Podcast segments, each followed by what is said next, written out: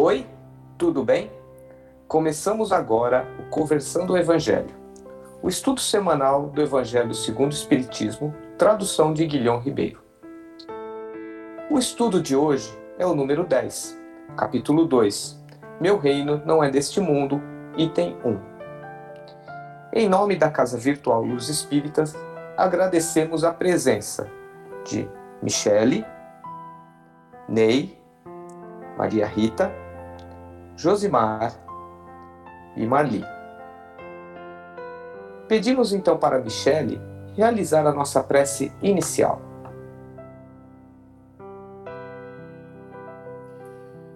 Vamos fechar nossos olhos, acalmar nosso coração. Deus, nosso Pai, Jesus, nosso Mestre amado e querido, espiritualidade amiga, agradecemos pela oportunidade desse estudo nessa noite. Agradecemos por estarmos aqui em comunhão para mais um estudo do Evangelho. Pedimos que nos ampare nesse momento, nos intuindo, nos ajudando a ser claros, para que esse estudo possa reverberar no coração de todos aqueles que forem é, estudá-lo também. Pedimos que a paz seja nossa companheira nessa noite e que a alegria permaneça em nossos corações. É isso que pedimos e agradecemos. Que assim seja.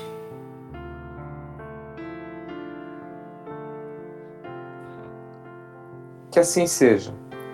Obrigado, Michele. Que assim seja. Ney, pode fazer para nós um resumo de quem era Pilatos e qual era o seu cargo? É, Pilatos é um personagem muito conhecido e mesmo muito popular no drama da paixão de Jesus Cristo. O povo o introduziu na sua linguagem com a expressão como lavar as mãos, como Pilatos, ou como Pilatos no credo. Entretanto, lá é muito bem conhecido no ponto de vista histórico. O nome de Pilatos significa um, um dardo ou aquele que traz um pilos, um barrete de feltro usado pelos escravos, que eram manumetidos como símbolo de liberdade. Pilatos foi o quinto governador da Judéia, no ano sexto da era cristã. Depois que Arquelau foi deposto, por influência de Sejano, Pilatos foi nomeado governador pelo imperador Tibério no ano 26 do calendário romano, como sucessor de Valério Gratos.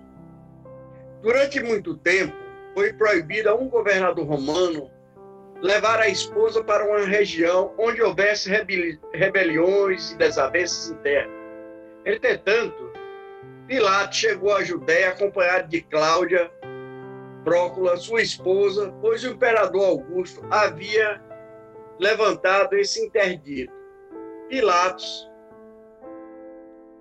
não fez um governo pacífico em Jerusalém, porque possuía um forte desprezo pelos judeus e suas instituições. Em muitas oportunidades agiu de um modo cruel e arbitrário, como no caso dos símbolos de, do poder romano, pequenas águias de prata que ele, durante a noite, introduziu na cidade, causando um profundo mal-estar entre os judeus. Filon, um judeu helenizado, descreve que Pilatos é, era um homem mau, sem misericórdia, determinado e inflexível o caráter de Pilatos se revela no modo como conduziu o caso de Jesus. E de fato ele desejava fazer justiça, que não, desde que não prejudicasse os, os seus interesses. Mas não colocava a justiça acima do seu próprio egoísmo. A sua pergunta não era qual é o meu dever, mas qual é o meu interesse. Reconhecia que Jesus era inocente e gostaria de libertar, mas se o fizesse, iria desgostar as autoridades do tempo.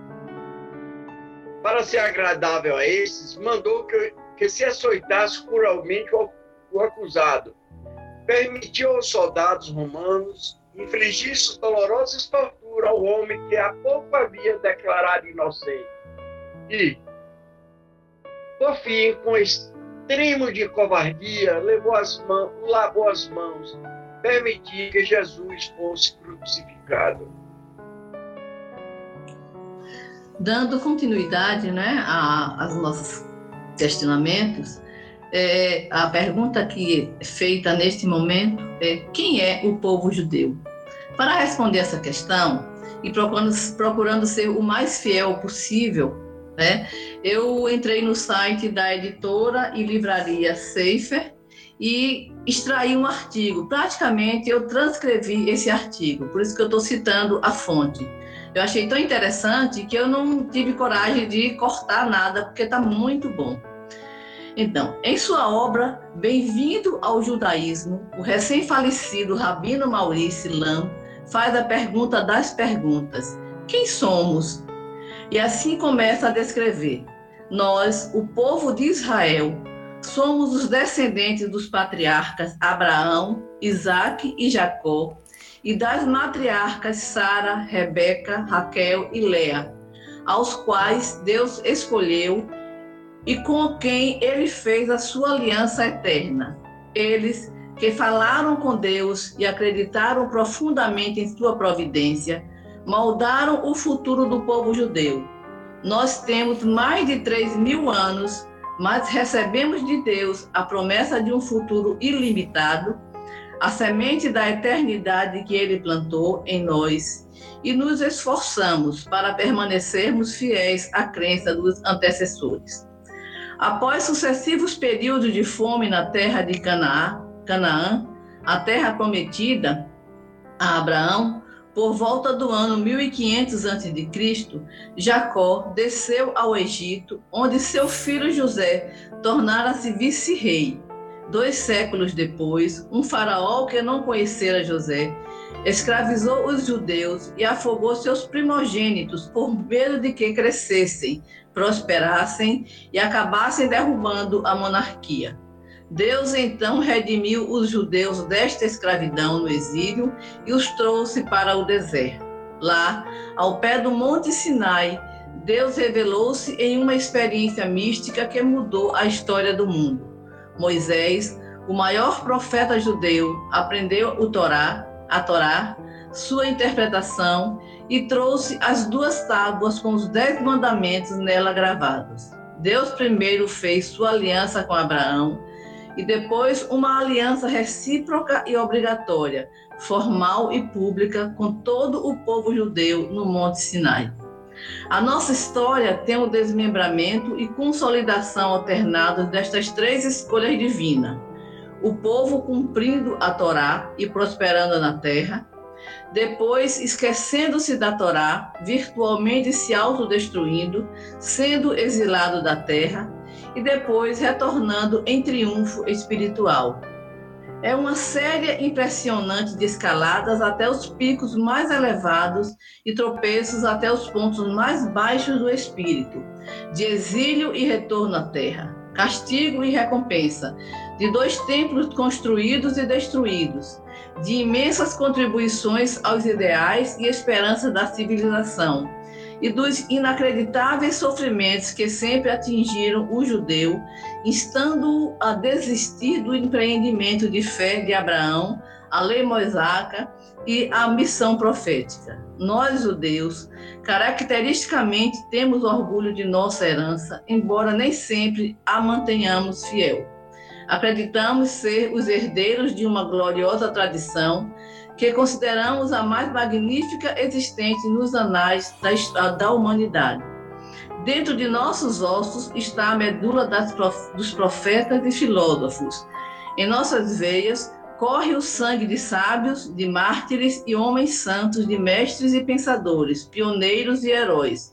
Em nossos corações bate o ritmo dos martelos dos grandes construtores dos dois templos sagrados, de uma terra santa, uma cultura imortal de sinagogas, escolas e instituições filantrópicas.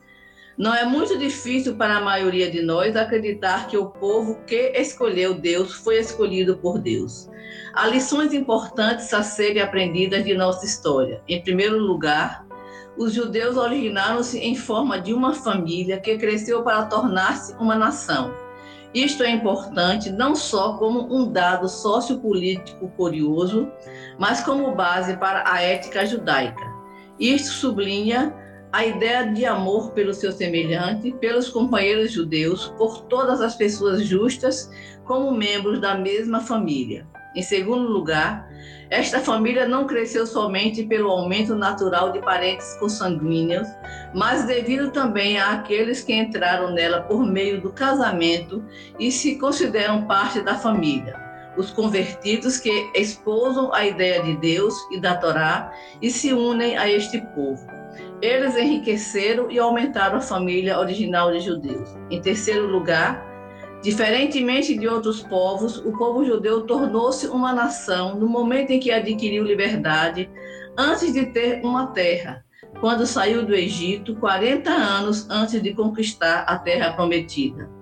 O simples fato dos judeus terem sido reunidos por ideais antes de terem uma terra pode muito bem ter sido o gerador da sua capacidade de sobreviver durante séculos sem seu lar, quando possuíam somente a Torá em comum. Em quarto e último lugar, esta família tornou-se uma nação, foi escolhida por Deus, como o foram sua terra e sua lei, para testemunhar sua lei moral na terra e trazer à civilização os conceitos de fraternidade entre os homens e as famílias de nações ao serem escolhidos, eles passaram a carregar o fardo de serem um povo antes de experimentarem os prazeres e a segurança da nacionalidade. Complementando o que a Rita falou, um texto belíssimo, por sinal, né, é, vale ressaltar a, a importância do, do povo judeu para a humanidade, porque é um povo que dá um exemplo de resiliência para a gente. Né? É, expulso de vários lugares, foram escravos, subjugados durante toda a história da humanidade e ainda assim eles conseguem se reerguer, se levantar e, e seguir adiante. E vale lembrar também que os judeus mudaram a história do mundo. Né? É, o nosso mestre Jesus era judeu e ele dividiu o mundo em dois, né? antes e depois dele. Moisés, que era judeu também, preparou o caminho para Jesus vir e trazer a, a mensagem de amor. E na, na, ao longo da história, é, nós temos várias personalidades, inclusive atuais, que continuam mudando né, o, o nosso mundo, a nossa forma de, de viver e de enxergar as coisas. Vou só citar alguns, mas a lista é muito grande, além de, de vários judeus que ganharam prêmio Nobel. E Albert Einstein, cientista alemão, pai da teoria da relatividade, o Freud, que é o pai da psicanálise, é Stan Lee, né, o autor do, da maioria dos personagens da Marvel, eu sou super fã dele. É, Frida Kahlo, eu não fazia ideia que ela era filha de judeus. Spinoza, o filósofo. Steven Spielberg, o que esse homem fez né, para a indústria cinematográfica é algo estrondoso. Ele abriu aí um, um caminho para tanta gente boa chegar. É, o criador da calça jeans, o Levi, o Strauss, né? É, esse eu também não sabia que era judeu, Calvin Klein e uma das, das grandes marcas né, de moda do mundo. E tenho certeza que através dessa resiliência, dessa persistência, eles ainda vão continuar mudando bastante coisa no mundo. A gente espera que seja sempre para o bem, né? Então, é, complementando né, ainda a as palavras de vocês, né, concordando com a, a Rita, né, que citou lá os, a formação né, do, desse povo tão sofrido, vindo lá de, dos semitas, né, que foram chamados assim é, em função de serem os descendentes de, de Sem, que era filho de Noé, e né, que se, se fixaram ao sul da, da, da Mesopotâmia e fundaram lá, aprenderam né, a cultivar agricultura, a criação de animais. E em função dessa, dessa, desse trabalho né, forte que eles faziam, criou-se, fortaleceu-se muito aquela região, crescendo cidades, né? E numa delas, na cidade de Ur, vivia Abraão, que, que trouxe para esse povo uh, os princípios da, da, da, linhagem doutrinária e religiosa daquele povo. Então, ele guiou, né, iniciou essa trajetória é, religiosa né, desse povo.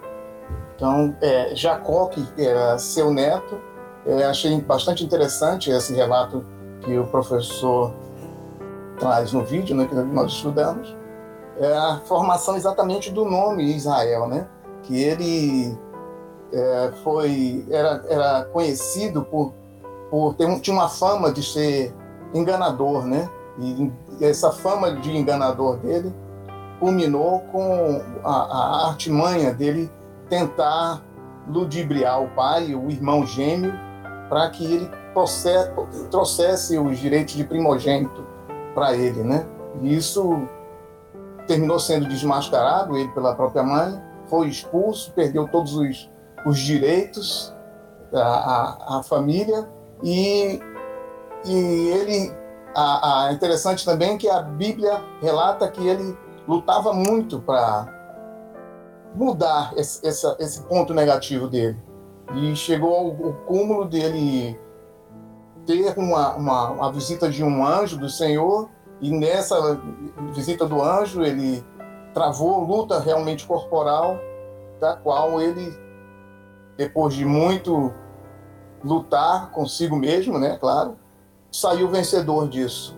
E aí a, a depois dessa transformação, o, a, o povo, os hebreus, passaram a se chamar o povo de Israel, né? que quer dizer Is, quer dizer homem, Ra, guerra, né? luta, e El, Deus. Né? Então é um povo que luta contra as suas próprias imperfeições. Né? Isso tem tudo a ver com o que nós estamos fazendo hoje. É, antes de fazer a consideração final dentro do nosso estudo, até lembrando que o Josimar falou que Jacó né, passou a se chamar Israel e que deu origem também ao nome né, de Israel. É engraçado a gente lembrar que Abraão, antes de ser Abraão, era Abrão, e depois do encontro com Deus, ganhou-se um outro nome, assim como Paulo também na estrada de Damasco, né? assim como Jacó, e assim como Paulo também na estrada de Damasco, que passa de Saulo para Paulo, né? Então, eu vou fazer consideração final aqui. É, me chamou toda a atenção essa é, falar sobre os judeus. Então, só complementando o que todo mundo falou, eu vou tentar fazer sair dessa árvore genealógica que começa por Abraão, e a promessa de Deus e seus filhos, né, sair dessa linha do tempo. Então eu fiz alguns tópicos aqui. O judaísmo, ele foi a primeira religião que propõe o monoteísmo, importante e fundamental para a definição da nossa religião, né, definir nossa tradição religiosa, tanto o cristianismo quanto o islamismo. Apesar de serem povos e religiosos mais antigos do mundo, os adeptos não são em grande número mas não são, mas são de grande qualificação, ou seja, um grande compromisso com as tradições eh, e crenças judaicas. O judaísmo não é uma religião missionária, assim como o cristianismo ou o islamismo, onde nós temos a missão do ir, de pregar o evangelho, né? O cristianismo, assim como o islamismo, ele tem a missão de propagar e converter as pessoas à sua fé. Na verdade, ele não é missionário, mas ela é messiânica. Ela espera um Messias que vai restaurar toda a glória de Israel. O judaísmo ele não aceita conversão, na verdade, ou eles tornam a conversão mais difícil. Deixa eu explicar. Quando a gente, quando não é nascido de um ventre judaico e queira se converter, o rabino vai tentar de várias formas colocar obstáculos. É para testar a verdadeira vocação da pessoa. Dificulta e até proíbe às vezes a conversão. mas justamente para testar mesmo essa boa vontade nessa fé. Se, se consideram um povo eleito de Deus, né? Ele foi, eles foram eleitos por vários motivos e a revelação de Deus foi para eles. Não fazem a pregação o objetivo da, de vida. Então, você não vai ver nas praças um, um, judeu pregando, assim como você pode ver um protestante e tudo. Eles não fazem da pregação o objetivo de vida. Eles foram alvos de ataques durante muito tempo, onde dezenas de milhares de judeus morreram por preconceito e perseguição religiosa, foram acusados de matarem Jesus. E além do nazismo, né, que exterminou milhares de judeus. Essa comunidade, como Michele falou, ela é de pequeno, de, ela é pequena de, no ponto de vista numérico, mas gigante do ponto de vista cultural, né? onde produziram todos os intelectuais que ela falou, grandes nomes, intelectuais, artistas, médicos e vários outros, né, que têm contribuído não só com a nossa fé de hoje, que tem o monoteísmo, como toda essa cultura. Excelente resumo, Marli. Muito obrigado. Pedimos agora ao Josimar para fazer a prece de encerramento. Então vamos, ao mesmo tempo em que agradecemos a espiritualidade amiga que nos acompanhou, agradecer a presença de todos que nos acompanharam e que trouxeram para nós esses momentos de paz e de crescimento espiritual. Vamos agradecendo aos nossos irmãos de luz, nossos anjos da guarda, e que nossa semana seja repleta de bons ensinamentos e que nós possamos colocar o nosso aprendizado em prática. Que assim seja. Que assim seja. Que todos tenham uma boa semana e até o próximo estudo. Fiquem com Deus.